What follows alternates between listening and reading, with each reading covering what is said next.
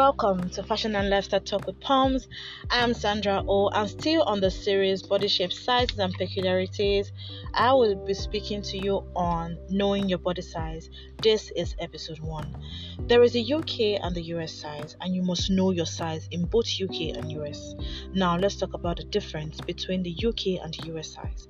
The US size is two sizes smaller than the UK size. For instance, if a US woman will wear a size 8, a UK woman will wear a size 12.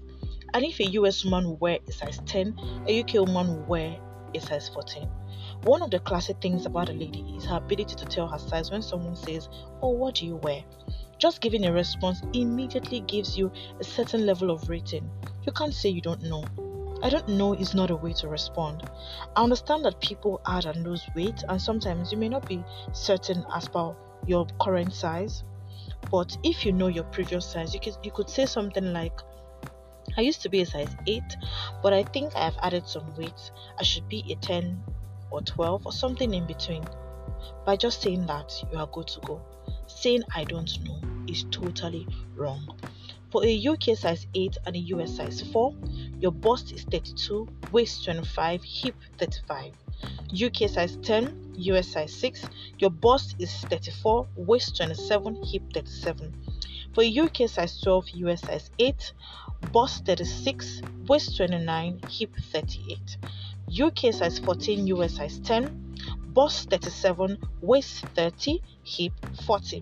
For UK size 16, US size 12, bust 39, waist 20, 32, I beg your pardon, hip 41.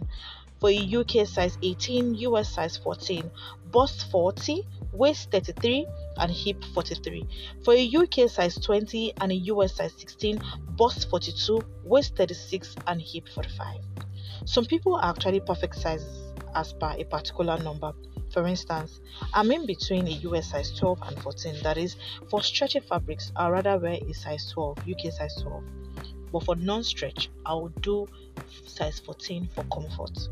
So it is important to know your size so you don't keep making mistakes when you buy your outfits. Till I come your way again next week, live, thrive, be happy, and let nothing touch your joy.